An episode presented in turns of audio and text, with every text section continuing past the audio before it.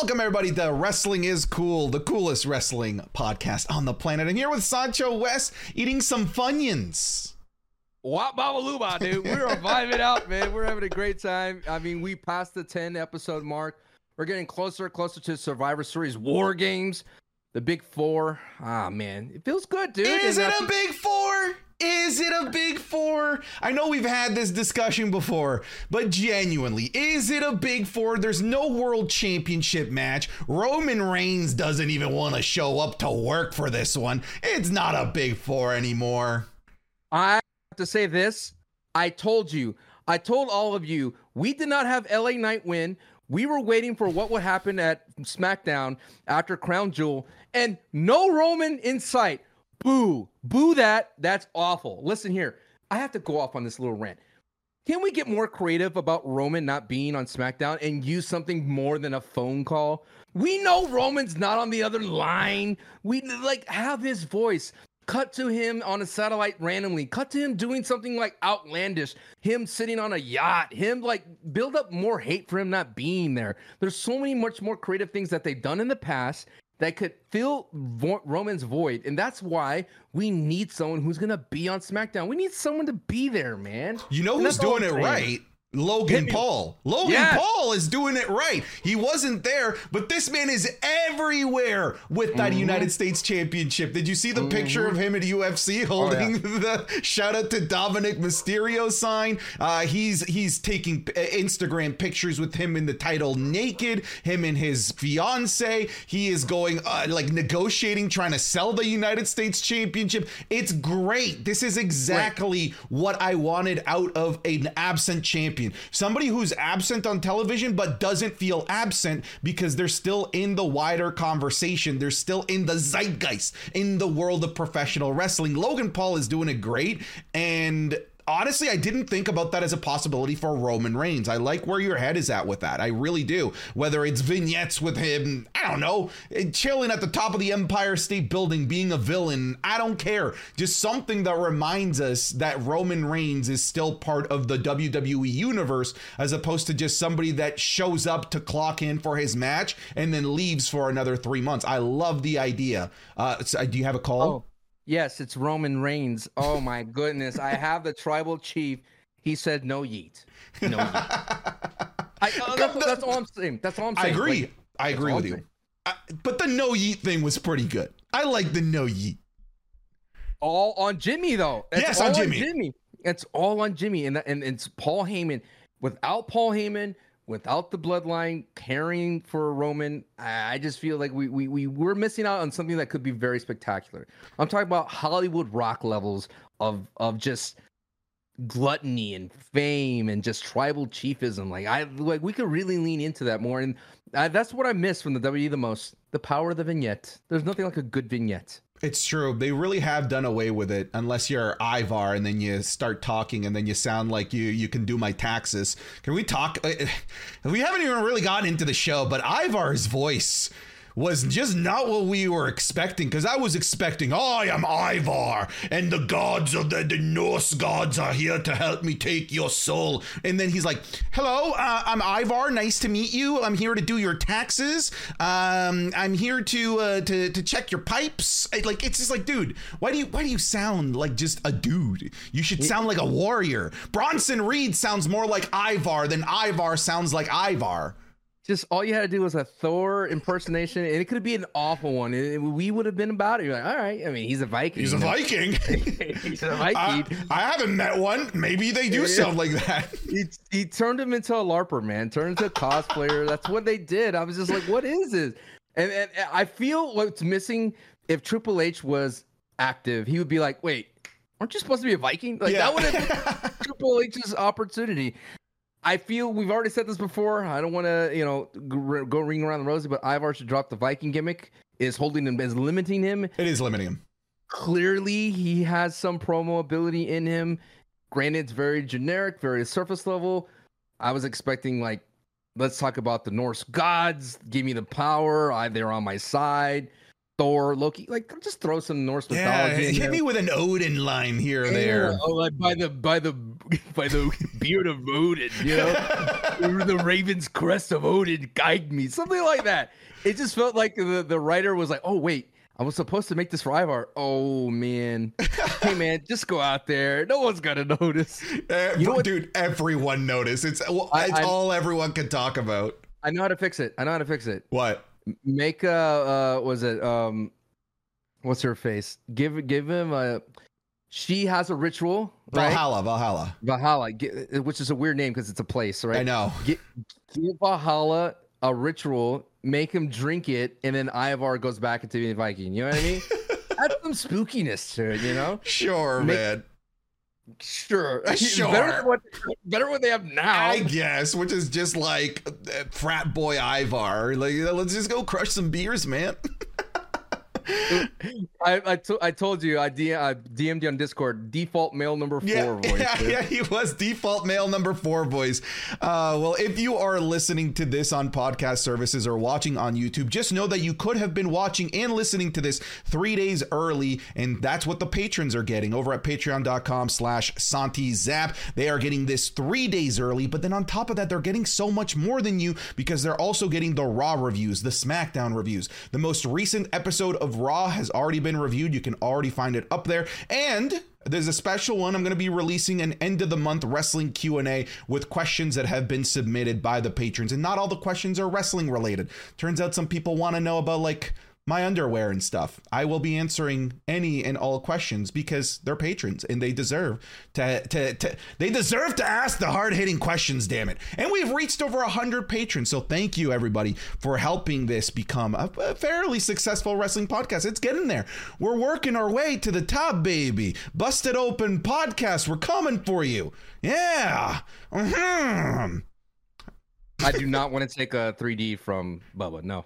No, did no. you did you hear the the story that was going around about how uh like how protected that move was and how yep. like no one kicked out of it until somebody just did and it felt super special?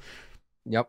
That's cool, yep. man. That like you can have these discussions with um with your peers in wrestling because there was a Baron Corbin one with Chris Van Vliet where he had a conversation with Cena and he all he said to Cena was, "Look, you can beat me, I won't kick out of anything that you tell me to not kick out of. Just please don't kick out of the end of days. And Cena's like, okay.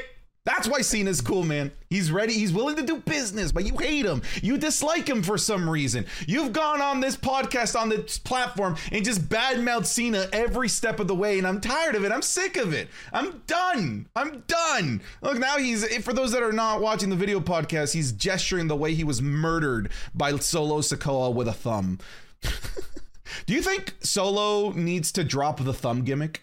As well as no. Raquel dropping the back gimmick, like somebody no. just the Backal Rodriguez. Like, what else is there about Raquel aside from her back? Tell me. She's a great face.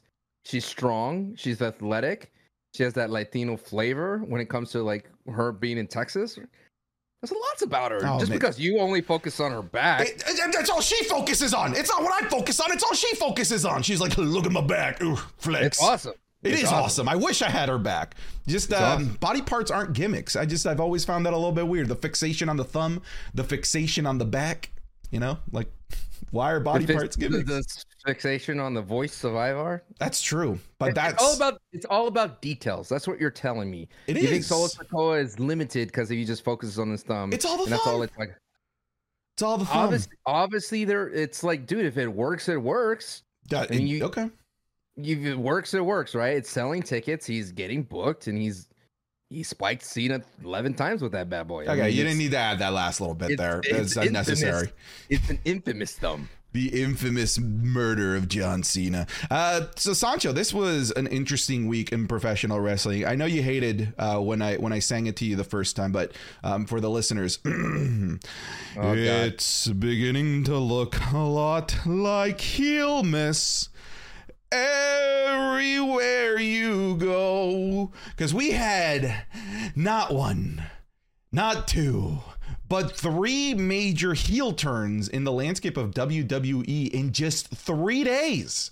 That's weird. That is a lot of heel turns. I don't know if they, if it was just they they needed to to balance sides for all of these Survivor Series War Games matches, and they're like, "Oh snap, we don't have enough baby faces. We need to we need to start shifting people around." Maybe this really was the plan all along. It just it seems a little bit odd that all of these stories came to head uh, at the same time. Uh, and I'm curious, like we'll start heel by heel turn. I'll start kind of with the one that got the less the the least amount of buzz, the Asuka heel turn. What did you wow. like? Uh, yeah, in in at first glance, what did you think of that heel turn?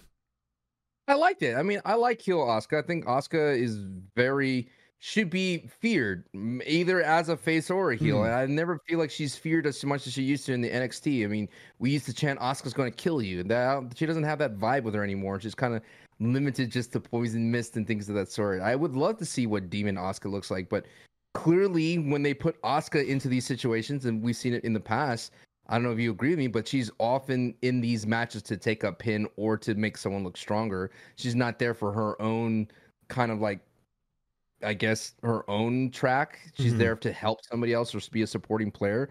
And that's the one thing that I uh, that I really do miss about NXT Asuka is that anytime she's involved in something, she's a major player in that bout, in that match. Versus now, she's just going to be some background noise. And I, I liked it. I liked the execution of it. You know, poison mist on your own partner. That was kind of cool. And they look great. Damage control looks strong and great. And we all are waiting for Bayley to get pushed out. But at the end of the day, I give it a thumbs up. Can't go wrong with the heel. Do you, do you give it a solo Sikoa thumbs up though? Uh, uh, Um, yeah, like to me, I still think this is the weakest of the, all the heel turns that happened this week, just because um, I know you and I differ on the Santos Escobar heel turn. We'll get to that in just a second. But the Santos Escobar heel turn and the Drew McIntyre heel turn felt a little bit more earned um, with uh, with actual story leading up to them. Wait, what do you think Drew's a heel? I don't think Drew's a heel. Uh, yes. Oh my. No. Yes. Of course. We're going to talk about that. But in what world is he not a heel? Hang on to those thoughts. Uh, the Asuka heel turn just felt like the classic Big Show heel turn, where it's like ah. I'm a bad guy now. No rhyme or reason. Just, uh, just I am. Bad. Oh, hey, come on, it like, was more like KO. More like KO. More like Kevin Owens now. I, oh, no, I still I think this is a big show heel turn where it's just it's ah. convenient to have her heel. It's, At least maybe Kane, a Kane heel turn. That's a that's a big show heel turn. They're the same thing. they just happen for the sake of happening. They just happen for the sake of oh shoot, we need another heel on the roster. Oh shoot, we need another babyface on the roster. You don't build up to anything. You just do it for the sake of convenience of storytelling. And yet, in and that concerns me because there's history. There's some history with. Oh, there is history. Sure. I, yeah, admittedly, yeah, there is history. There was the hug between her and Kairi, former tag champions. Absolutely, there's history there. Um, my concern is actually similar to yours, where um, I feel like they're just having her turn heel to pad out the numbers for the heels for War Games for her to either take a pin or make somebody one of the baby faces look strong when it's Asuka in my eyes that's probably the most badass woman on the damage control side of things but i don't True. think that they're going to treat her as such. I think that she's that's just going to be she's just going to be there and that's why i'm saying that i feel like this is a heel turn of convenience as opposed to a earned heel turn like a drew mcintyre or a santos escobar heel turn. You keep saying santos like what do you okay. you, it's it's it's not listen man can we just have a world where like them, Rey and Santos just figured it out? Like, why do we have to? Why does everything have to be so black and white sometimes? Didn't we talk about how it was cool that Drew was in the gray and Drew did for what he did, like what a human being would do? And Santos is just not thinking logically in my mind. It's like, why you get so upset? Like you're. I like the idea of them being jealous about Carlito. Like you see some of that, right? I think they pulled the trigger too soon on Santos. I disagree. It pulled it too soon. They could have let more of it marinate, amigo. More of the carne asada to marinate between. Look, my point. My point I want to say is, I'm just I feel like we have way too many heel factions in in WWE. But heel factions are what works. Babyface factions traditionally just don't. And then people are like, "Well, what about the New Day? What about DX? They all started as heel factions. Heel factions just naturally work better because it's bad guys coming together to take out a singular good guy. Good guys coming together to take out a singular bad guy just doesn't have the same ringtone to it." Well, who's the the bad guy for LWO? But we don't Rey? know. Well, that's the that was my problem with LWO as as a babyface faction. They didn't have a bad guy to go up against because babyface factions going up against a singular bad guy just never works. And who, who who was like their most iconic feud? Logan Paul, and that wasn't even an LWO feud. That was a Rey Mysterio feud. That's why, to me, babyface factions just never land, as opposed to a heel faction where it's all of these guys putting together all of their dastardly tactics to take out the overpowered babyface. It's just better for storytelling for heel for factions to be heel, in my opinion. So what? Santos is the rogue heel here. Well, Like, this is I'm interested to see what they're going to be doing here because um, I I posed the question of maybe he tries to revive Legado del Fantasma, maybe he creates his own branch of the LWO and brings it like it brings up like Garza and uh and and um and Humberto Carrillo as well from NXT who are just cooking down there and maybe it becomes a you know like a battle for the soul of the LWO or something like that. But I, I don't think that the LWO storyline is completely done. I think that there's a there's there's just a lot more to it. But they were doing nothing, Sancho. They were doing absolutely nothing before, and they actually I- yeah, have no. something now. Yeah, but you still don't know the other two names though. that's true. That's true. eh, but like that's not the problem. That's not the, that's not that's I'm not it though. saying, I'm just saying, like in a world where we, there's faces and heels, that is wrestling, black and white. I just think that the LWO could have been something special, like a New Day, but it's just the wrong superstar to build around. We talked about it. Brawling Brutes has Sheamus. It's a great face faction. Well, that started off Started as off faction. as a heel. now they're face faction. Who's So, the other one? Who's the other face faction that you mentioned? The New Day New Day started New off Day's as a heel. Started off as a heel, yes, but I'm not talking about they, LWO was a face faction. Now they're going heel, or They should have never theory. started as baby faces, what I'm trying to say. They should have just ah. never existed as baby faces. You put yourself in this corner. I am right. Street Profits as well. I mean, they're a great face tag team. Now they're heels, and now they're not doing anything though.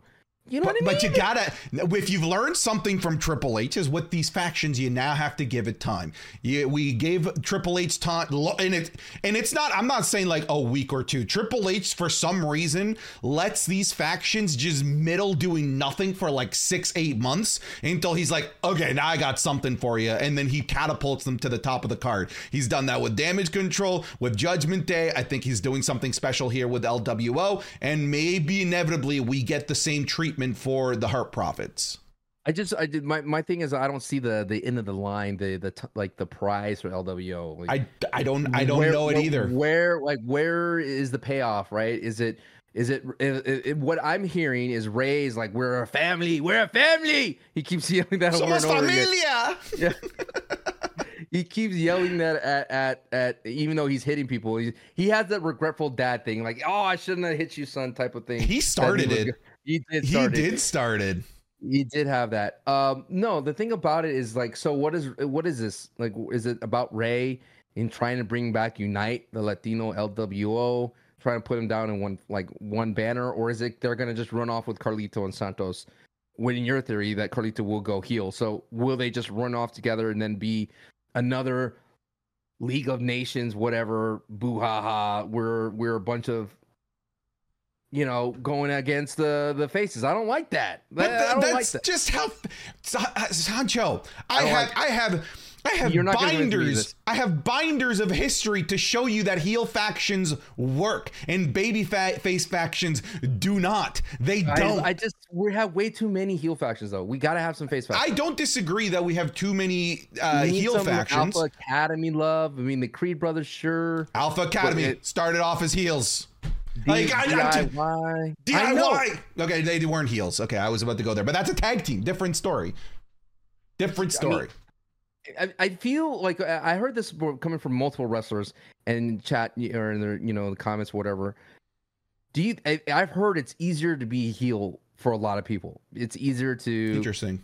kind of like be agitated or easier to make the crowd get cheap heat, all that kind of stuff. And you could kind of play a different character. You could be a little bit outside of yourself as a heel because your job is just to get negative emotion out of people, or your job is to be dastardly. Whereas a, a true baby face is really hard to pull off. Not many wrestlers can be a true baby face. And I, I think that is what's the challenge for Triple H is what you're if you're bringing up Triple H here. He can't find a real true face faction to help him do. Like the New Day are special because the New Day do things outside of wrestling. Xavier Woods, Kofi, they do so many great things as ambassadors of the WWE that you they could be that face, right? And it'd be weird for them to be a heel, right? You you wouldn't you can't see it anymore. Uh, so that's my thing. Who can be a, true face faction? Who can pull it off? It's hard for them because either you are OP and you don't lose and you're super Cenas, or you're a comedic face faction where you're like Alpha Academy, you're regulated to the mid card to provide yuck yucks and things of that sort. I can't think the only face faction that really worked well is DX. It's the only face faction that worked well for many many years because they had the ultimate authority or the ultimate. those are the only ones. I mean, you could think of terrible face, uh, heel factions. Ministry of Darkness. Oh, lots. There's lots. I think. The, right, censor. I think my argument ultimately is that I think a babyface faction needs to be earned as opposed to just started from the ground up as a babyface faction. I think the factions that have succeeded as babyfaces cut their teeth as the traditional heel ba- uh, as the traditional heel faction and they made things work, got over with the crowd, became good guys and then now they can flourish and be successful as a babyface faction, but I can't think of a successful babyface faction right off the rip, a babyface faction that was formed as a babyface that lasted the, the test of time that wasn't just a bunch of the top guys coming together for like a singular feud like how we're seeing with team cody rhodes. I see, I see what you're saying. Like the uh, a good face is usually by yourself right? You're, you're out there you're doing your thing you're a lone wolfing and you're going up against three or four heels who are trying to bring you down. I totally see that. I just think that it, it requires a creative mind to give us a face faction to cheer for rather than like this is what you're seeing in Survivor Series. Yeah. It's literally a group of faces going up against Judgment Day. And there is turmoil between, there's drama between the faces. You got Cody and Seth how to put aside their differences to be able to get it done. And you have Jay, who literally is a former heel, running around there trying to see if he's not going to turn. There's so many question yeah. marks. It adds a little bit of drama. Just saying, just to bring it back to this Santos thing, is I think it they they popped it too early a little bit. I think you could have had another another. It could have been the thing leading into Survivor Series. I think that would have been a cool thing. One more show. I just feel like Carlito could have been positioned as a manipulator of Santos and Rey. I think they, I would have loved to see that. I would love to see Carlito be the puppet behind I, everything. I agree. I, I agree with that. I think longer. Yeah, it, to me, it's weird seeing Carlito being the bastion of good. You know, like it was you that did this, uh, Santos. It, like I, I, I'm kind of with you. I would have liked to see Carlito maybe be pulling the strings a little bit more. And maybe it does come out that that's the case. That I don't know. Maybe he's got a weird thing for Rey Mysterio and wanted him all to himself. I don't know. Maybe that ends up being being the case. But I, I think that Carlito could have been used a little bit better in this whole thing. I will say, however, I really like the fact that this wasn't one of those. Um, like I, I keep calling them the Big Show heel terms, where you just turn immediately I like the fact that this was drawn out throughout the first 30 entire 30 minutes of the show. The first 30 minutes where it was drawn out from the very first segment in through the match. And even at the very uh, when the heel turn was like when we knew it was happening, even it wasn't an instant i'm gonna attack Rey mysterio. You got to see santos kind of struggling with those emotions of like i'm about to do this waits like five seconds and then does it. I feel like that hit a little bit more heavy for me as opposed to him. He gets pushed by Rey Mysterio and then immediately attacking Rey Mysterio. I know that you've got more, and by more, you have infinitely more of an acting background than I do. Um, so I think you have uh, some criticisms from that regard. But to me, it landed. To me, it landed. I, I, no criticism here for Santos. I mean, the, the only thing is, is like poor Rey, right? Can't trust anybody. Good.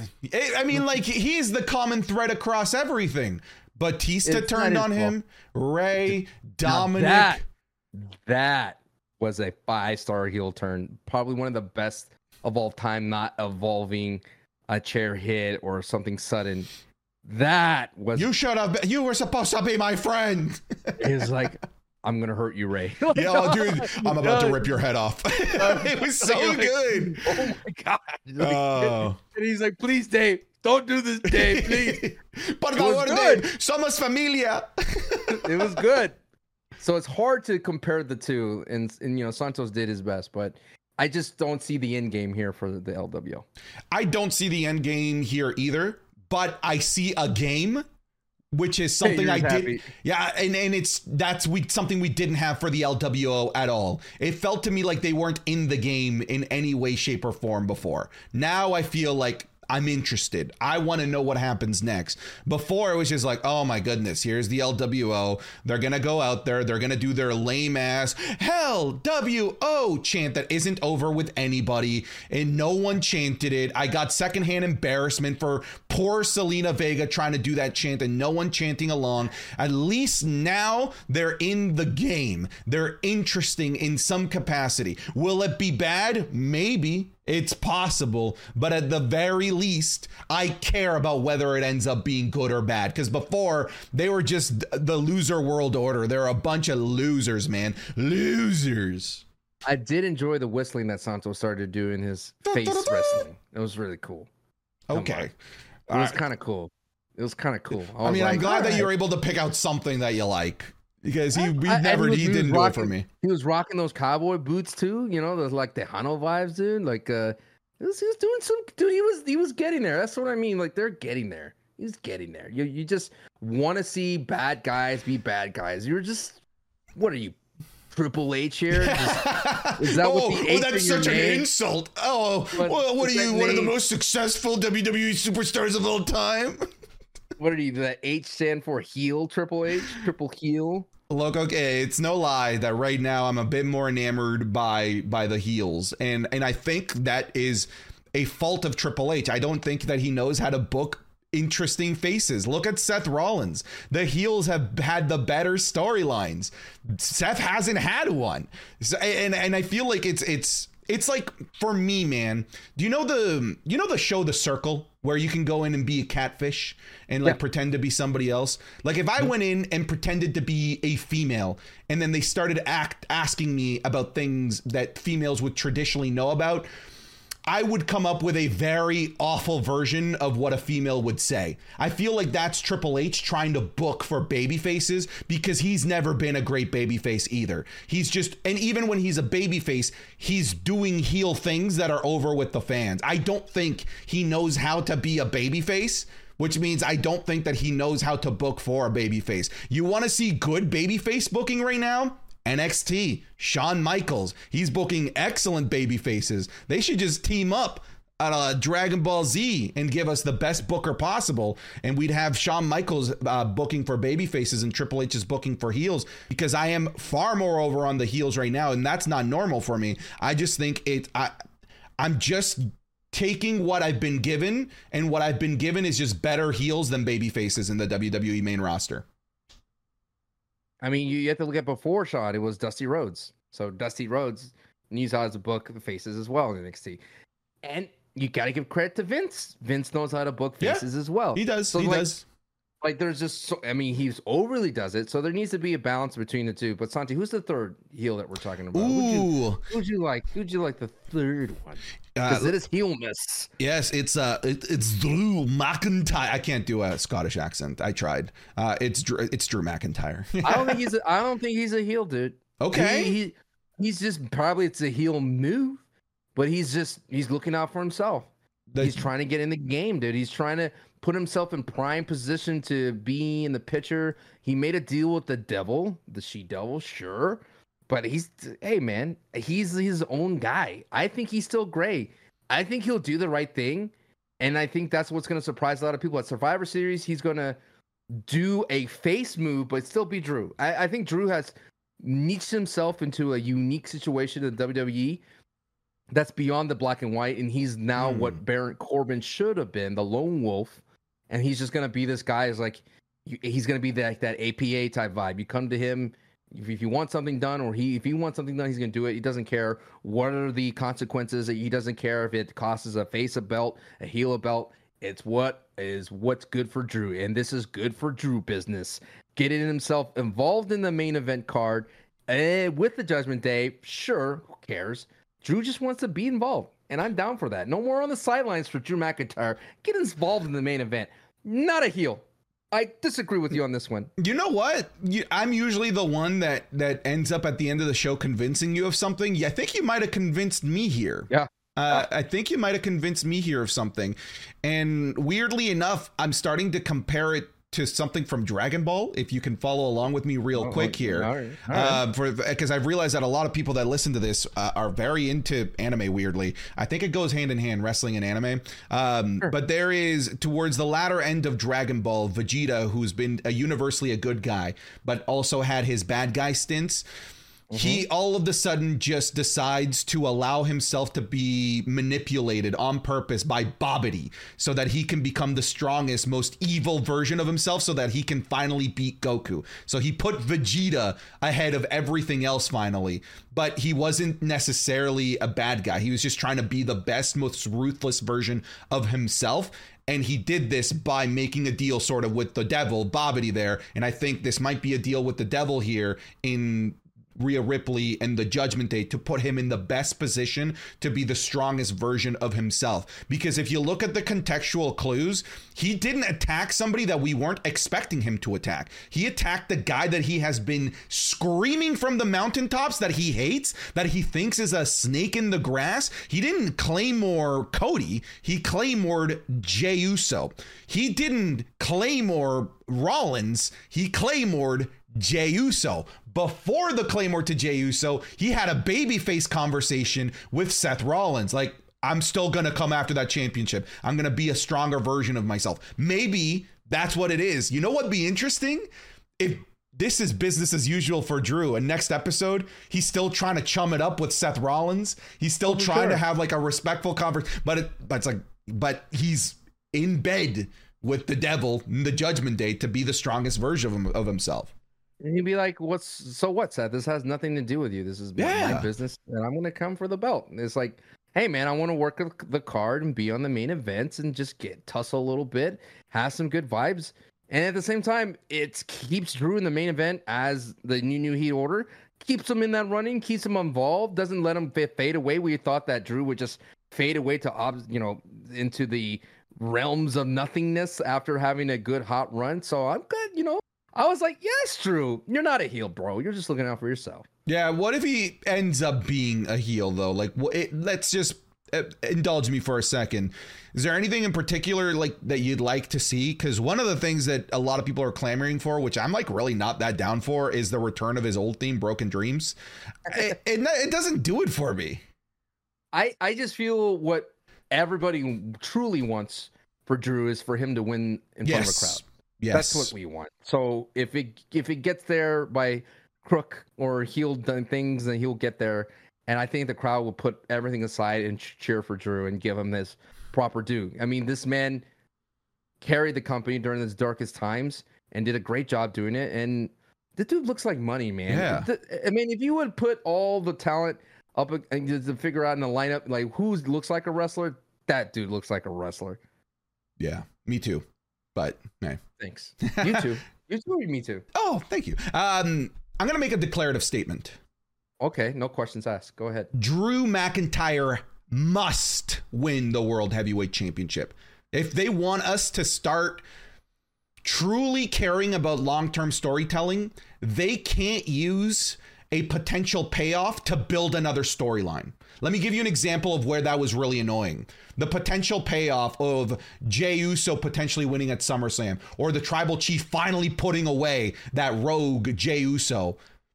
And all they did was just use that instead of giving us a payoff, it was just another beat to another longer storyline and we felt dissatisfied and we felt kind of wronged that that we spent all of this time for there to not be a payoff there needs to be a payoff here. I don't think that you can set this up for another longer storyline. I think the end of the line here for this storyline needs and and yes once we get to the end of the this line you build another story but i think the end of the line here must end with drew mcintyre winning that world heavyweight championship or i, I will just think that all of these things and all of these cool decisions that triple h is making are just fugazis. They're fake. They're not going to lead to anything and they're going to start to feel less special. If you're going to pull the trigger on something this important, like a potential Drew McIntyre heel turn, pay it off. I'm I don't like the bait and switch of not giving us payoffs.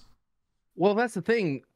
If Drew wins, he elevates that heavyweight championship belt to a higher standard, I think, than Seth would, because it is that just do big mega pop off like you won a championship in front of a crowd.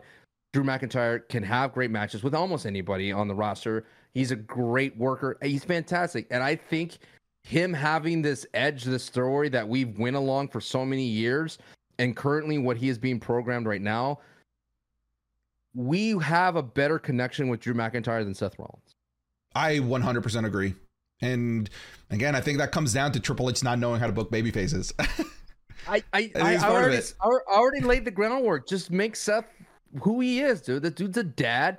This dude has a life. He he is really good. The promos that he cuts, that promo he cut with Cody, that angle of him saying like, "Yeah, man, I'll put this aside for me for now," and then him walking off, dude, that was cool. He's like the lone gunslinger, and that's what I I like a lot about Seth when he gets to that point someone uh, I forgot it was a Reddit post, but someone oh it was Kevin Nash who said in his podcast that he uh, has an inkling of Macho Man in him, and that he sees Macho Man in the new Seth Rollins gimmick. I was like, no, he doesn't. Like, like, like Macho Man is that dude. That is Macho Man wearing the glasses, being this big peacock running around. That is Macho Man. Seth Rollins, that's not Seth Rollins that we know. Granted, it could be that we went through multiple gimmicks of Seth Rollins before we landed on the, this one, but I just don't see that as Seth Rollins, the guy wearing the glasses and laughing and that the the Jokerisms. That's not the Seth Rollins. The Seth Rollins is we get a little bit of inklings on, little morsels of it, like, ooh, that was interesting, and then we never see it again. Mm-hmm. I'd like to see some dissension in that uh, Team Cody. I would love to see a rogue super kick from Seth Rollins, maybe accidentally hitting Cody or vice versa. Um, but that leaves us with a question of War Games because I think we can presumably make the assumption that Drew McIntyre maybe part of the deal is that he is going to be part of uh, Team Judgment Day for for War Games. I think it's I think that's a fair assumption. Uh, a day, renting out Drew for a day. Yeah, sure, absolutely. So where does that leave us with the baby faces? Because we need a fifth. Because we have Cody Rhodes, Seth Rollins, Sami Zayn, and Jey Uso. Main event Jey. It, it better just... not. It better not be KO. I know he's suspended. Oh, that'd be a that disappointment. That'd be if disappointing. It was, if it was KO, it would be disappointing. Granted, he'd be a great, uh, great moments would be happening in those war games with KO. He, okay. He, I've got I've got a, a series of questions for you. Oh, you have a question? I have I have a question for you because I know inevitably the question of CM Punk is going to come up. I don't think sure. that it's I don't think that it should be CM why? Punk. Huh? Um, why not? Well, I I think that there's something more interesting to be set up with somebody like a Nakamura for CM Punk and I don't know, like having CM Punk maybe get lost in the shuffle of so many people being there might be it doesn't make as much sense as somebody like a Randy Orton is what I'm it's basically That's, what I'm trying to get at. Hang on, hang on, hang on. Okay, okay. Let's pretend that it's not CM Punk. Waiting for the hot take. Yeah, yeah. Let's pretend that it's not CM Punk. Let's pretend it's a big return like a Randy Orton. Okay. Do they need to announce who it is beforehand so that the Chicago crowd doesn't turn on this in case it's not CM Punk? because I think the, C, the the Chicago crowd is gonna want CM Punk. So if there is a surprise entrant and you hear I hear voices in my head, I'm gonna be hyped that it's Randy Orton. But will the Chicago crowd turn on this because it's not CM Punk? I believe with the latest happenings of CM Punk and how they allowed that one show in Chicago to go off with kind of without a hijacking, so to speak, I think the crowd would still be fine if it was surprise Randy Orton. I think they showed that with that AEW pay per view when we all thought, oh, they're just gonna chant nonstop for CM Punk. Eventually, they did at the beginning, then they kind of like chilled out the rest of the way. I think the Chicago fans will if it was anyone but Randy, if it was KO, yeah, I think ah. they'd probably be upset about that. But Randy Orton is one of the goats, and if we've already experienced like a the goat of John Cena making an appearance, I think Randy's great. I just think like what what what a perfect place for CM Punk to come back though. Not not necessarily it is it going to work for war games and the stories that we have now?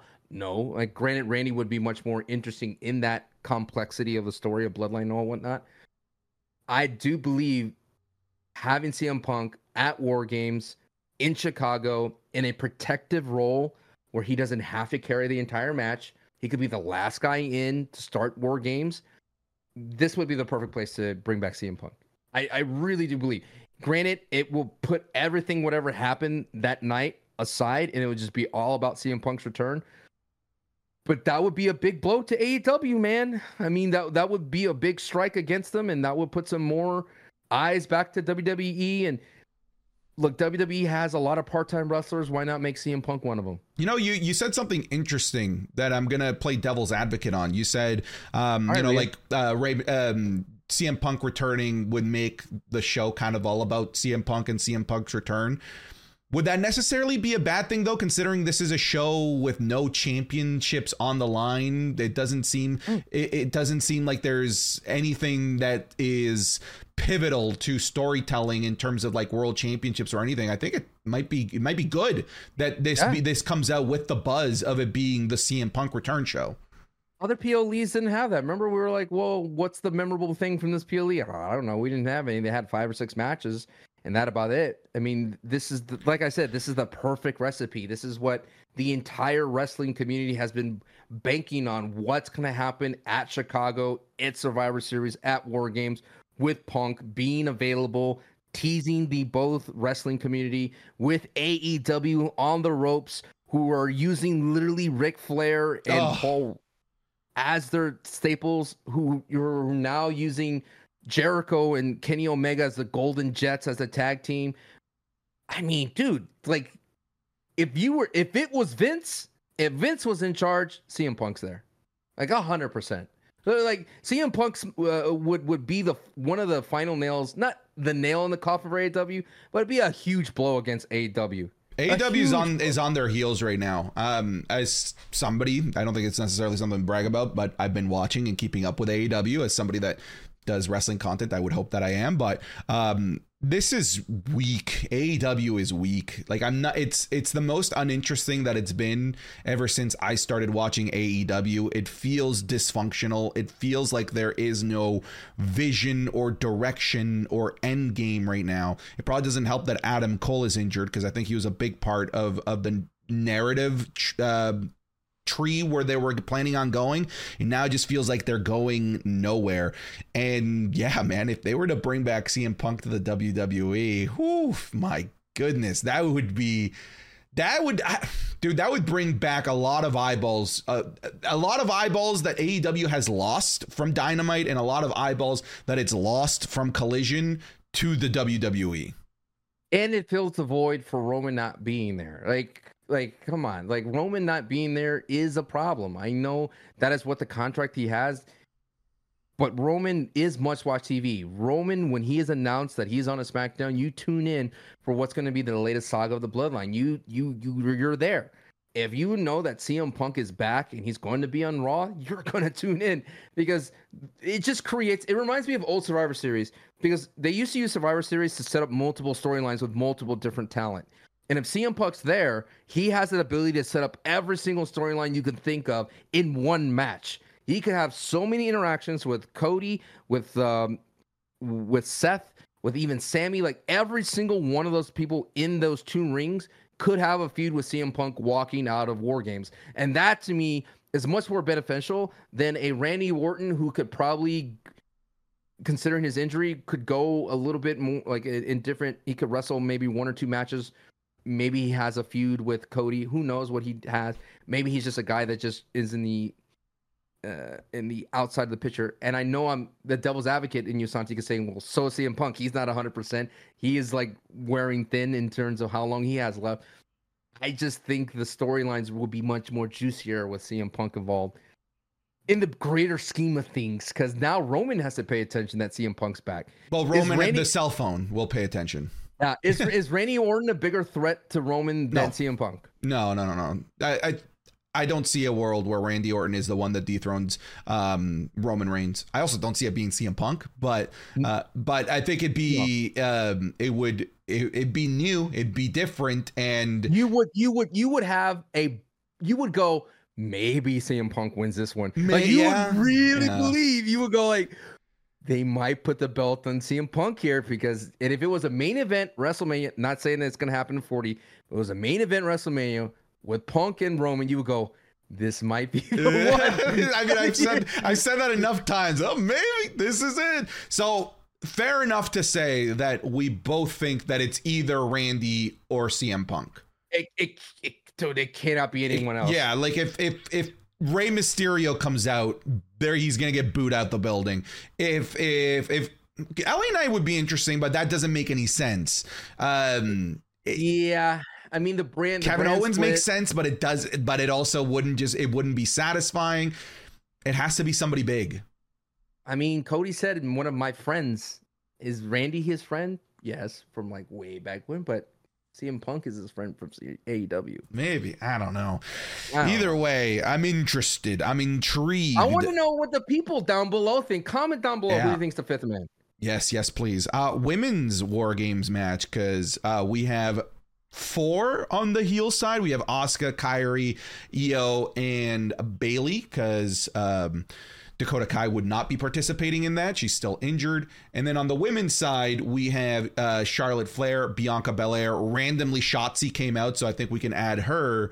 Um, so if they're gonna do four v four, that leaves us with room uh, with one more on the women's side. Who do you feel that could be? Because this might be the place where you bring back or bring in Jade Cargill. You think Please. that's you think so?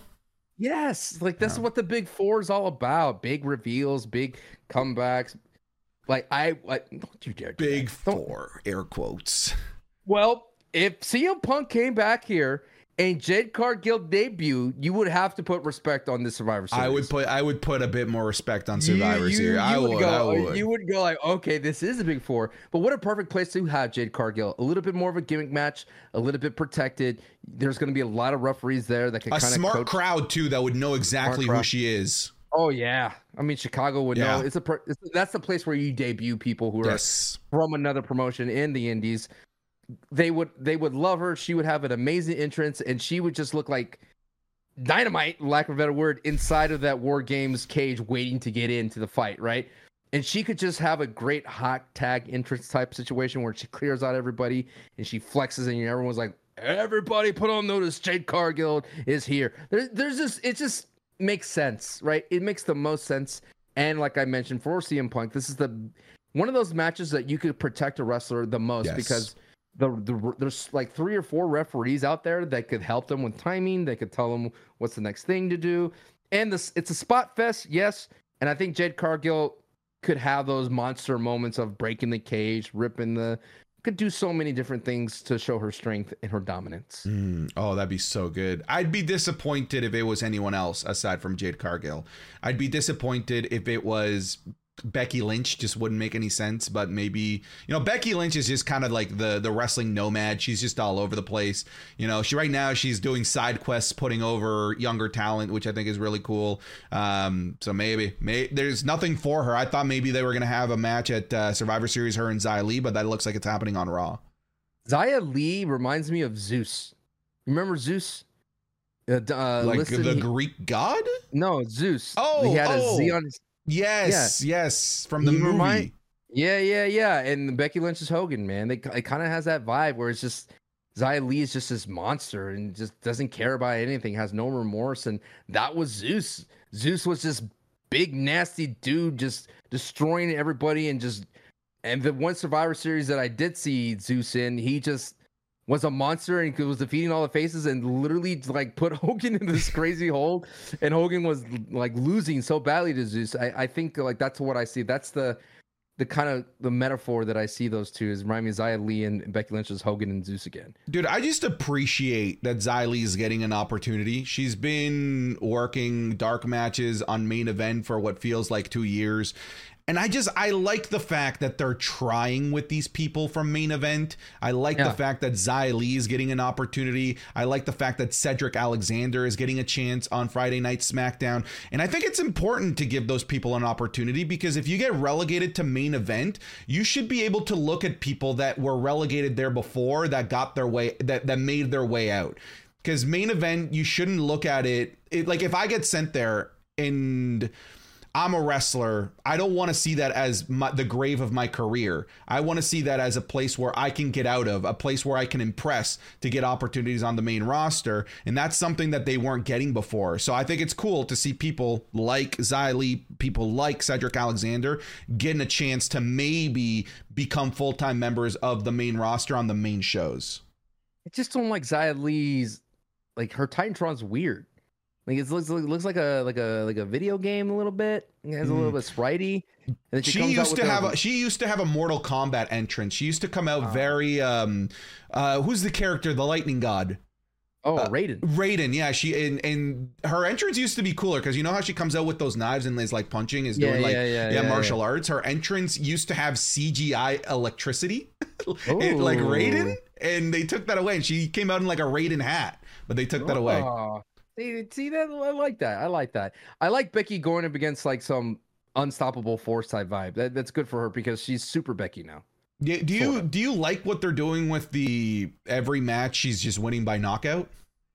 Yeah, why not? Yeah, It kind of kind of has a little bit of a wrinkle, gets a little bit of shine for somebody that is just regulated to backstage segments. You know, you get to see him for a little bit. And my only thing is, I don't like when wrestling uses past injuries, like when they did with Daniel Bryan in his head, and he would do that twitching stuff. I don't like that. You're right. I'm Yeah, with you. I do not like that. The only, so I now that I like I know that this is a work, like how their the gimmick is, is happening. Like I'm fine with it, but like if they if she would have hit Becky, I- I mean she did that with Becky, but if it was someone with known head injuries, I'd be like, oh no, don't, don't do that. please. Yeah.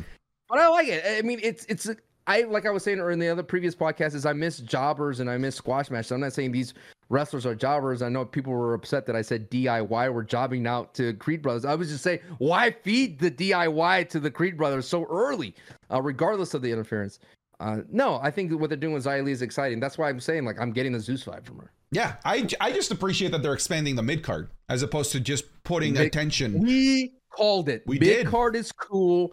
And I've seen comments around the internet saying that everybody in the mid card's cooking right now, and they are, and everyone on top is not cooking. The mid card is cool. The mid card is indeed cool. We call that. We call that. You You know what I don't think is is that cool right now? Oh, the whole devil transition. storyline in AEW. I like it's it's not I don't know, man. I I don't know. I don't know if I care. I've, I've been trying to make sense of all of this. I've been trying to want to care about who's behind the devil outfit because the only one where the payoff would be great is CM Punk. And there's no way. There's just if it dude, if it's CM Punk, I've been worked, I've been had, and I will bow down and kiss the feet of Tony Khan. But there's no way. If it, then there's no one else it could be for it to be an interesting payoff. It can't be anyone else. I, anyone, whenever, inevitably, that man or woman takes that mask off, it's going to. I swear, man, it's going to be received by a collective. Uh, it's the Big Show. It's Paul White. Great. It, It- it was Ric Flair. it was Sting the whole. Time. It was Tony Schiavone the whole time. I I just feel that AEW has written themselves in a corner that it's going to be really tough to get out of. And when you let rumors circulate and people speculate and the hype builds up, anything but the hype is not going to be. So, like, dude, if we'll talk about the greatest gamble by selling like basically dumpster diving collisions ratings into the fire for this work for this angle of CM Punk being the guy behind the mask. I don't think it's CM Punk. No, I, no I, way. I feel like it could be someone from New Japan or someone from the Indies. He, he can even be a former WWE guy. I don't know who it is. Dolph the is- Ziggler. It could be if it's Ziggler, they waited too long. You know what I mean? Like pull the trigger immediately. Like, hey, that's Ziggler. Next episode, next week. Oh my god, that's Dolph Ziggler. I, I, I, I just feel like it's, it's it's just gone beyond, and I think they're trying to figure out how can we. Why don't we just wait for CM Punk to come to WWE and then reveal who's the person behind the mask, so that way everyone knows it's not CM Punk type of thing. Same thing with uh, getting ahead of it not being uh, CM Punk and being Randy Orton in Survivor Series. Who knows, man? I just feel like sometimes with the day and age of the internet, people would just go, "Oh, okay, that's happening." Okay. well, okay. Yeah. you know what when I- are you gonna? When is it gonna pop? You know? You know what I think this is going to go down as for AEW? I think this is going to go down as their version of the anonymous Raw general manager. The Oh, the yeah. hype, the hype, the build up. Who is it? Who keeps booking all these things against all of the baby faces? And then it was Hornswoggle because they couldn't think of a big payoff for it. I'm what I concerned it's going to lead to that. I thought you were gonna say that it's finger poke of doom. I don't like think it's gonna be that. I don't think it. No, that that killed WCW. I don't think that this is gonna be the death of AEW. I'm just saying I don't think that they can pay this off in a way where we want it to be paid off. The only way it could be bigger than CM Punk. Let me hit you with a name. You're never gonna guess my my play, but it could be ready. Ready? Shane McMahon. That Oh, would okay. be. Yes. See? That would actually be bonkers. If it was Shane McMahon, I would. I would unironically and ironically love it. I would both at the same time. You would go, what's going on in AEW? what is happening? How did this happen? Dude, that honestly, that that would be the same reaction that I gave back in 2007 when they announced Solid Snake for Super Smash Brothers Brawl. It would be I would give the same visceral scream that if Shane McMahon crossed over to AEW. I'm so mad. TKO, you pushed out my father. Now I'm coming back for you, WWE. Oh my goodness, dude. Talk about a journey for Shane O'Mac. Dude, you sold me. You sold me. Um Let's move on here. The uh, we won't spend too much time on this. I just want to give a shout out to a fellow wrestling YouTuber, Dankops, aka Chris Danker, aka Chris Danger, taking on Sean Spears. He has spent the better part of the last year and a bit training to become a professional wrestler for uh, and was set to have his debut match for DPW against none other than Adam Cole. He had his debut match this weekend. Many of you that are listening know exactly who he is. He's one of the the godfathers of wrestling YouTube. So if you're following this podcast, uh, if you're subscribed to me on YouTube, you know exactly who he is. I just wanted to give a shout out to this man who actually put his mind to doing something cool in the world of professional wrestling, having a wrestling match, crushed it, nearly freaking lost his arm with the nasty gash that he got on his wrist. He literally, I swear, he lost like a pound of flesh from his wrist. Have you seen the picture? I don't want it, man. I don't think you want to see it. I don't think you want to I- it. As much as I love you, I will never be in the ring for. The, I will never take a bump for wrestling. It's cool. I, that was actually what, what I was going to ask you. This is No, where I was going to take this. Would Nope. you ever consider taking a bump for for wrestling? I- I would do it. I would do it like if I was your stooge or like a henchman Sure. who runs in and like just gets like bam, and I just I'm down like a celebrity bump. You know what I mean? Mhm. Where like one move kills me and I'm in the corner and I'm I'm out. You know Yeah, what I mean? You want the referee bump. You, Yeah, you get yeah, yeah. touched and you're done. Yeah, I, I and I don't want to do like uh like um oh who what's his face from from Jackass. I don't want that Steve-O? kind of Steve-O bump. No, I don't want Umaga. No, no, no, no. I don't want you hit me. I'm down, dude. I am down and I am not moving. I am Yeah, like that the entire time. That's the kind of bump I'll take. dude, I would consider it. A stunner, like a stunner. No, I like would. a- I would consider. Uh, no, I would consider training to A have a match. Oh I'd God. consider it. I would. I really would, genuinely. But after seeing that gash that that Chris Dude, Danger got, People man. don't, people don't understand. There's so many things that could go wrong in wrestling. Like Mhm. it is not a joke. It is it is trained professionals. I've seen so many times people like do a simple hip toss or anything and they crack their ankle or they land on their head or hit their neck. Like they don't rotate fully over. It is not a game. It's the same thing I feel about the celebrity boxing thing, dude. That is not a game. Like boxing is a serious sport and people just mess around die. and run in there. You could die from it. People have man. died Did from you did you sport. see the the? It was like the earlier days of YouTuber boxing. He's one of your people. He was a, a Fortnite streamer, one of you, um, where he started doing Fortnite emote dances in the middle of his fight. And like, No, just- I don't. uh, yeah, it's just like, dude, like you're ruining this. This is if you Was- want. Was it was it Jarvis? I can't remember who it was, but he flossed. He flossed i in the in between punches. Hey, I'm not seeing content. enough movement. Oh, don't do that to poor old ninja. But so you would wrestle. You would wrestle. I'd would consider get in it, or at the very minimum, um, for the content, do a bump of some sort. I would. I like the idea of. 20 chops or something and seeing what I could do. I like the idea of trying to survive yeah, some yeah. chops. I mean, I've seen Greg Miller, who's you know at the time he's a superstar, but this is the second time we mentioned him. Maybe we're we're going to embody, we're going to manifest Greg Miller showing up.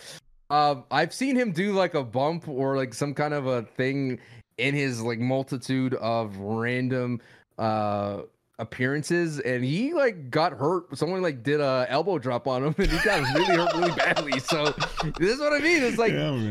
It's not a game when you try to take an elbow drop. Hey, that's not gonna work for me, brother. Yeah, and Sancho Kina, hey man, that's not gonna work for me, not, brother. it's not gonna happen, man. Oh, As as W is not gonna work for me. I'd consider it.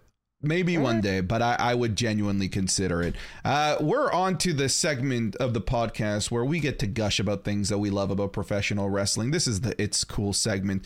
Uh, I'll go first. Sancho, I think that Triple H is cool.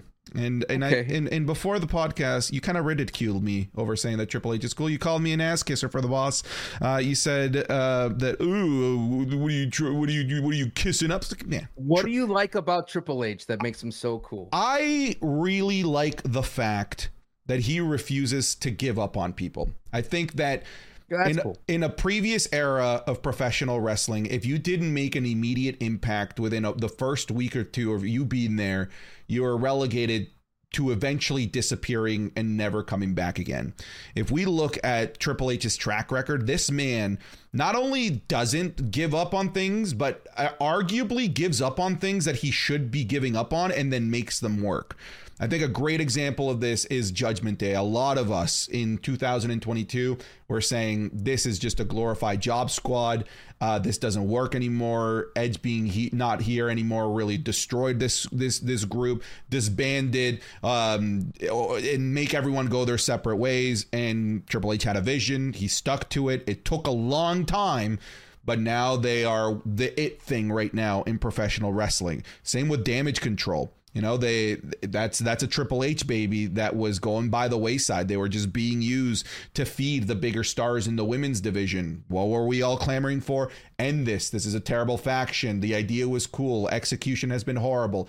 Ended. He refused to give up. He kept pushing forward with the with his vision of damage control, and here we are. Damage control, probably at least on paper, the greatest women's faction in professional wrestling history.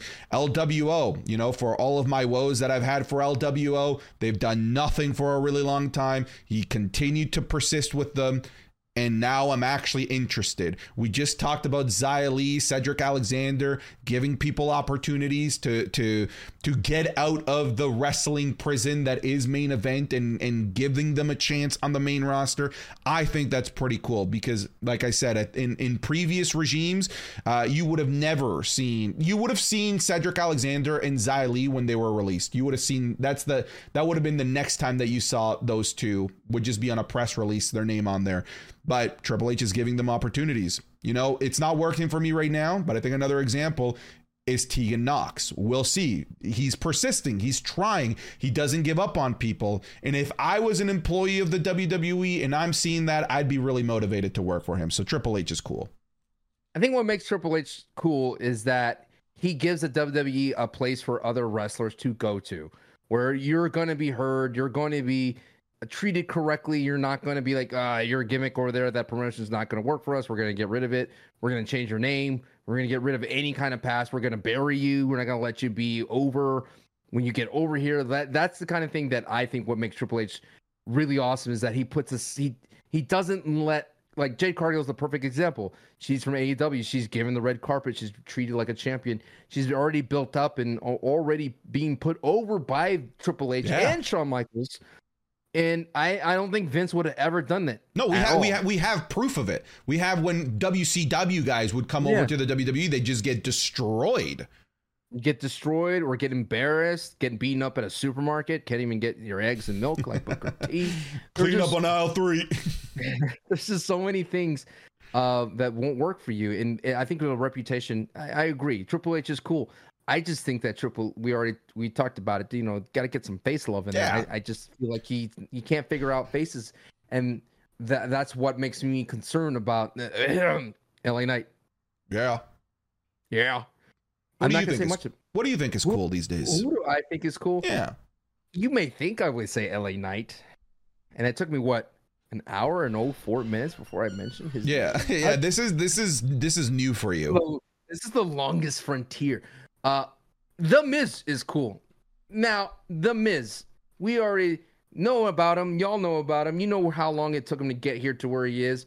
But Miz is doing things I never seen Miz do before, and Miz is pulling out moves that we've never seen before. And Miz is, I feel, on the cusp of entering the the A to S tier, out from that B tier wrestler into that A to S tier superstar. You know what I mean? I'm Mhm. talking about all timer. Yes, he's a uh, first ballot Hall of Famer. Yes, but I'm talking about when it's all said and done. I think everyone's going to remember the Miz as being one of the greatest at whatever he ends up as an intercontinental champion. I think he's the perfect opponent for Gunther. I think we talked about how he keeping his heel tactics is perfect for him, and I think Miz now will be revered. He is crossing over to the other side where everyone's going to cheer for Miz no matter what he does, no matter what kind of heel thing he does. Kids are going to love him because it's the Miz. Oh, Miz, you are cool. And I think you're entering um, not only in the ring, but socially as well. You're doing some awesome things. Every time I see him on social media, he's doing something funny on his TikTok. And as well, he's appearing on the WWE socials, doing great things. And I, I just think, like, what, what kind of kind of guy that can elevate a superstar and keep it rocking and keep it professional and stay healthy, knock on wood, and put on a good show and has plenty left in the tank, it looks like. I'm impressed. Miz is cool. I, I agree that Miz is cool. I, I I love the fact that we called it. The we need him to be the same the same character. Don't change. The only thing that's changed is that you now go up against bad guys. You need to continue to treat the bad guys the same you were the same way you were treating the good guys. Nothing changes and it's working it's working wonders. And dude, that bump he took from Ivar on the on the floor when he up against Oh, the, the ring. Nasty. Oh my goodness. Nasty. I thought I thought he broke his ribs. I was like, Ivar, dude, protect the Miz. He's old. Don't be so mean. But hey, yeah, man, Ivar was probably like, "Hey, Miz, I'm so sorry for doing that. I will uh I'll uh take care of you a little bit more afterwards." dude, if only if the Bray Wyatts were around, Ivar would be a perfect dude for the Wyatt family. Oh family. god, yeah. Just a perfect guy. Yeah, I mean they only had one criteria, beard, and he has Beard. it. beard and, and and just look sweaty and be athletic. I mean, those guys were athletic beast, man. Every single Bray Wyatt faction family member was amazing. Uh, that's one of my favorite. That's one of my favorite heel factions of the modern It's era. so was the good. Wyatt family. the It Wyatt so family was good. wonderful. It was great. The. Wyatt family and the Wyatt versus Shield. You were talking. You were talking about like LWO. I feel like LWO was starting to cook though with New Day, and they were starting to cook with uh, Street Profits. They were doing some good things there, man. They were doing some good things as a faction. They just It's couldn't dead, figure out man. what. the- It's dead. It's buried. It's done. It's I like it's like Cena and the thumb. It's over. Let it go. I we're in feel the like we're in the new era of the LWO. I feel like Bob from La Bamba, dude. I'm sad. Dude. I'm sad all about it. All right, Sancho, take this away. Bring it home with the new heat order. I know that we gotta we gotta expedite this version of it. We got a little bit of it, but we got we got plenty of time. For those of you new to the show, this is my favorite part of the show. It is the new new heat order. We determine who has the hot, who has the heat, who has the buzz going into after the slate of shows of SmackDown and Raw, and sometimes the PLE. Last time we had the Crown Jewel, and here is your PLE. One more second, Sancho. I received a comment that made me laugh a lot. It was a comment that said, I don't really understand the new the new heat order, but I like it. So Hey.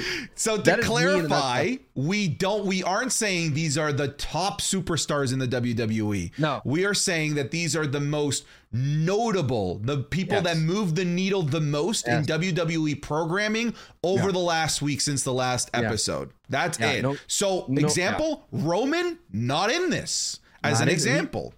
He's on the bloodline, but he's not as himself. And at the same time, if you're on the show for like a minute, you could be on the new new he order. If you just get our attention, that's all we have. That's why we have Nikki Cross at 19. Here we go.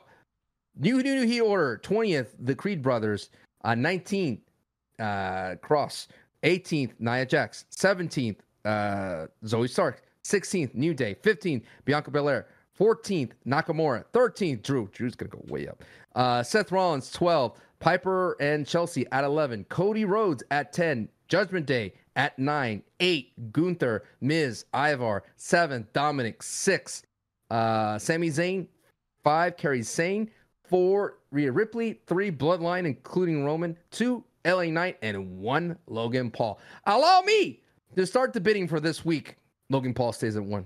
Because of what he's done on social media, I'm down. I'm in for it. I'm in for a penny, in for a pound. That's exactly what we were wanting to get out of him, and he's delivering. If you're He not there in person, still be there. Still be in the wrestling conversation, and he's doing it. And he said he retired from boxing. So he might be a full time professional. I love that. I love that. That boxing is not his thing. He No. it, it- his matches have never been interesting. His boxing bouts, they're they draw, but they're not interesting like this is Ah, interesting. Yeah, I think he hit his skill ceiling with boxing. Yes, I And agree. he has so much untapped potential as a wrestler. I in inside the ring. absolutely. Now, w- is there any movers? I would start to move Drew McIntyre. We have him at 13th. I, think, he's he two. is- he's two? I think He's he's. he- he- I think so. Like that's one of the. I would look. I would say Drew two. I would put Damage Control as a whole. That includes Asuka, Kairi, all in there. Number three. And call me crazy. Santos Escobar at four. They made the biggest impacts. Yeah, but I'm not hot on San. I, like, there's no end game for Santos. Yeah, That's but we're talking about the week. This is we're not talking end game with the new Heat order. We're talking about who moved the needle this week. He didn't move the needle for me though. Uh, well, then we have to meet somewhere in the middle because I think he's a okay. four. So where do you see him? I, I see him in at least the top ten. Okay. Do we want to just put him five? No. How about seven? I feel like you're winning this this this negotiation here. He's in the top ten. That's good for him. Six. That's my final offer. All right. That's my six. final and best offer. I'll put him at six just you for worked you. me I- down from from from the four, so Dude, that was okay. Six. okay. Okay. So wait, damage control. You're saying that they're two, or they're I three? am like everyone from Damage Control. I think that they're. I, I think that three. Drew McIntyre is two. I would say Damage Control. Um, they they got they main evented SmackDown, which is great to see the women main event.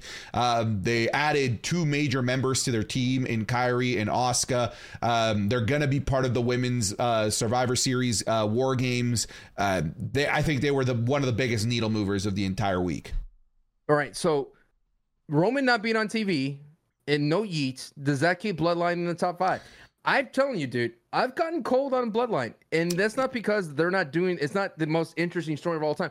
Every time I bring up the Bloodline and Roman, people are like, "No, you don't understand the historical significance of Roman." Like I, I, term storytelling. I- I totally- I totally get it, but this is the new heat order. We talk about it's about who is hot right now. I mean, and feel Solo like- wasn't on the show. Uh, Heyman wasn't on the show. The old, we got three sentences from Jimmy Uso. He got the word. He got no yeet over with the crowd. Good for you. I they, I think there's a case for them not even being in the top twenty. Oh, I- I love it. I think there's a case for them to not even be on this list. Yes. Yes. Now we're cooking. Like, This can what you- the new Heat order is Can, can you change my mind? No, like if you're can't. playing devil's advocate, can you No, change my no. mind? I can't. I can't. Yeah, I You know can't. what- I, I can't change my own mind right now. I don't see them in the top twenty. Do you know who we did not talk about for the possible fifth man? Who? Brock Lesnar. Uh, yeah, that that'd be too overpowered. Too overpowered. There's no win. there's no world where the baby faces lose if it's Brock Lesnar.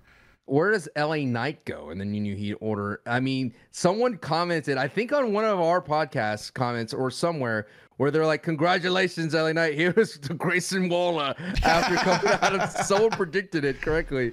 So, I I mean, dude, he's it's it's the. Is he back to mid card? Is my question. No, no, no. I think that, like he said, he's not done with the bloodline. He's going to be dealing likely with Jimmy and Solo next week. Um, I think it's just a matter of the bloodline not being there, hurting LA Knight. Um, but I am of the mind that he should have won that more definitively against Grayson Waller. Like it was too competitive Yeah, of a match for somebody Yeah, yeah, that that was supposed to be that, that's a main event caliber individual that could take on Roman Reigns. Put him at five. So, He's sorry. still. I'll put him at five. He's still hot.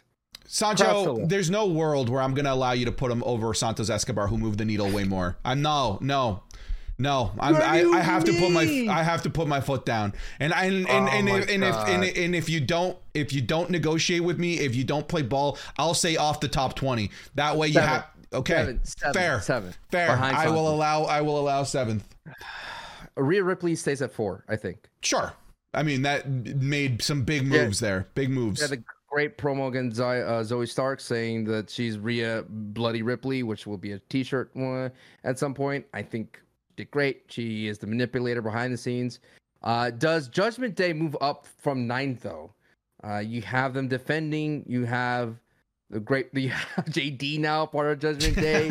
Does that not feel like such a it's like a wholesome moments. Here you go, was Slugger.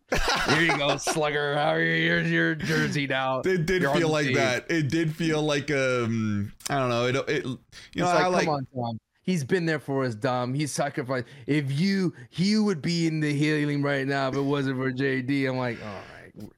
I guess we can keep them top 10. Yeah, I think maybe 9 is fine or they are.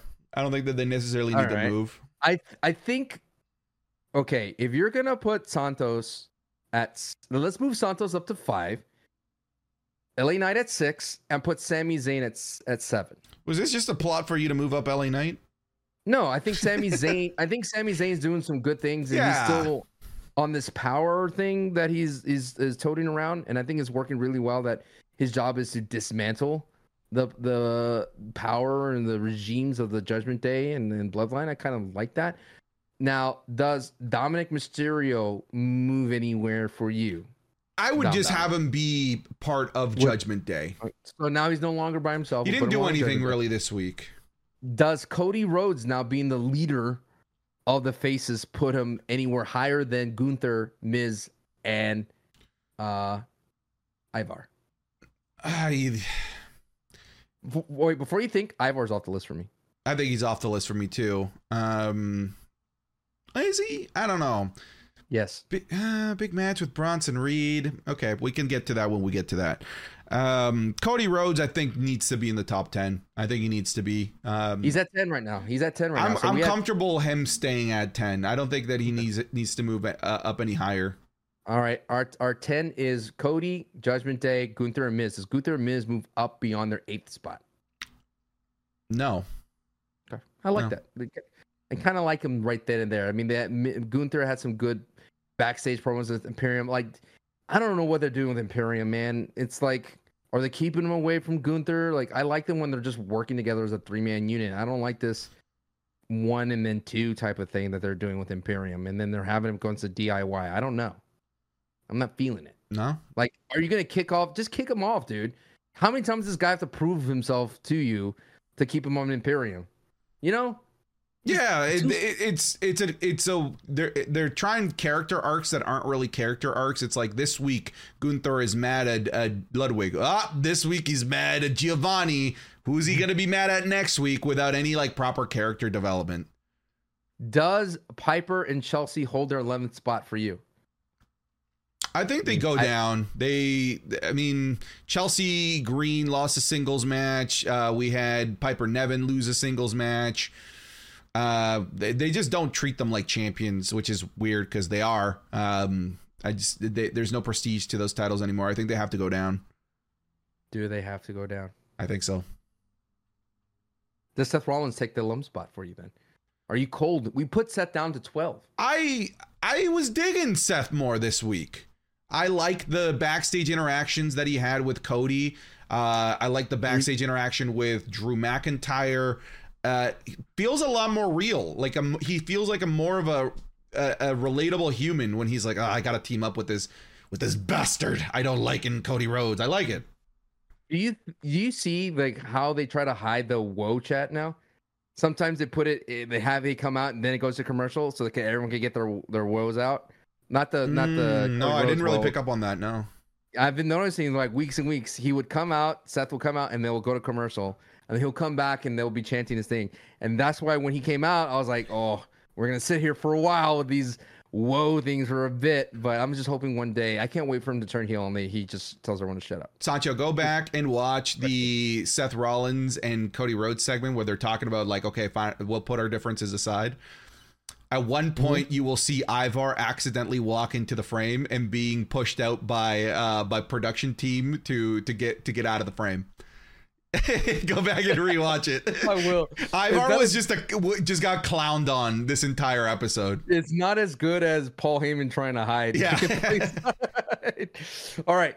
Uh, we have Nakamura. Does Nakamura hold his spot? I think there's so many good promos. I I mean Nakamura went up against Otis, didn't really destroy Otis, which I was surprised.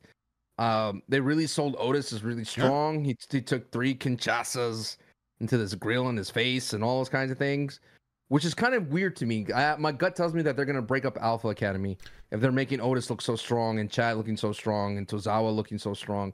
I don't think they stay together as a as a face faction. I don't know. They're doing too many fun things backstage. Uh, this Tozawa dance is getting really I'm over with the in the- crowd. In the ring, though, I feel like in the ring, yeah, you don't think that they're going to be doing like they're they're going to be doing more singles matches as opposed to tag matches moving forward?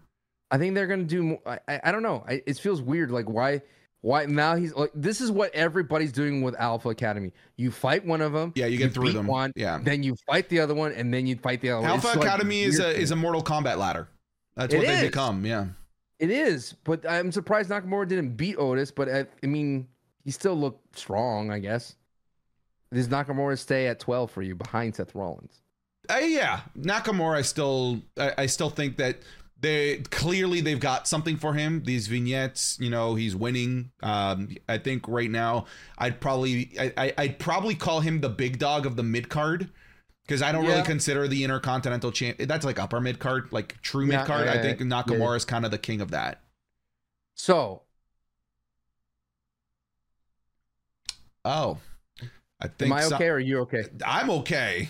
Okay, I'm good, I'm good You're now, good. good now, You're good now. welcome back. I was like, oh, Oh. no, right at the end of the show. Uh, we're it good always though. happens. Okay, we're good. then. Fifteenth, Bianca Belair. Does she hold on to her spot She- as the leader? I think she drops a little bit. Wow. Yeah, I think she Is- drops a little bit. I think so. If I don't know if Charlotte's on this l- pass list, but I don't think that No, Charlotte's no. on there either. Uh, yeah, they were. There's New Day. I don't think New Day hasn't done anything in the ring in a while. all they did last this week was uh. Tozawa. You're nasty, and that's getting over with me. I'm not gonna lie. Yeah, that whole alright. thing is getting over with me. Okay, well, I like how they just show up and they're always eating something. Yeah. Like, like, what are you doing? Okay, so let's figure out where Bianca Belair goes in that women's whatever that's happening. Do does that stay at 14? Uh, is there anything else interesting? Do the Creed brothers, who they had that backstage appearance as well with New Day, and they had they actually said something? Do they go up higher? Like like this is where we're at right now. 13 through 20 is kind of like all up in the air for us. Mm. No, I wouldn't necessarily say that the Creed brothers did anything else to to to move up. I'd say We have Zoe, Nia, and Nikki Cross as Zo- the rest of the. Zoe we got to have on there. okay, yeah, she's at 17. I I'd- move her to where Bianca is Okay, at 15. at 15, and maybe just swap those two. I think maybe Bianca does still stay on, but I mm-hmm. think I would put I'm more hype for whatever they're doing with Zoe. Do you, so that will have 14th vacant, 15th Zoe, 16th New Day, 17th Bianca, and 18th Nia Jax. We're still doing some good things. Yeah, yeah, yeah. Good backstage promo. Yeah, those In don't ni- need to move too much. I think uh, I think we can stay stationary on those. I think Nikki Cross goes out because she didn't do anything. Didn't do anything. She was uh, apparently she was. You could have you could spot her in a couple of backstage segments, but uh, that was what my Twitch chat was saying. I missed her, so I think she's becoming like a where where's Oh, Waldo? Waldo, right? Yeah. And Creed at 20. So we have 14th and 19th available up for grabs. Is there anyone that I, I mean I could put that Rey or Carlito could probably come into the I put, I think maybe LWO and I Okay. as a whole could be could be on there. I'll put them at, at 19. Okay. I feel that they're doing things. I'm not happy where the where they're going, but at least like you mentioned, they're they're in the game. Is KO and Kevin Owens hasn't been on this list? I didn't I like think the. you didn't like the commentary work. It just feels like we have nothing else for you to do. Yeah, it be felt like a side quest. It was a side quest. Yeah, yeah. D- Does does he do anything for you? I think I, he did do something for me, I, and they're setting up this thing with him, Theory, and Waller. It's something. He's in the he's in the game. Got suspended. Okay, okay. We could put. All right. How about this? We're gonna put Rey at 18, representing LWO, and then we'll put Kevin Owens at 20.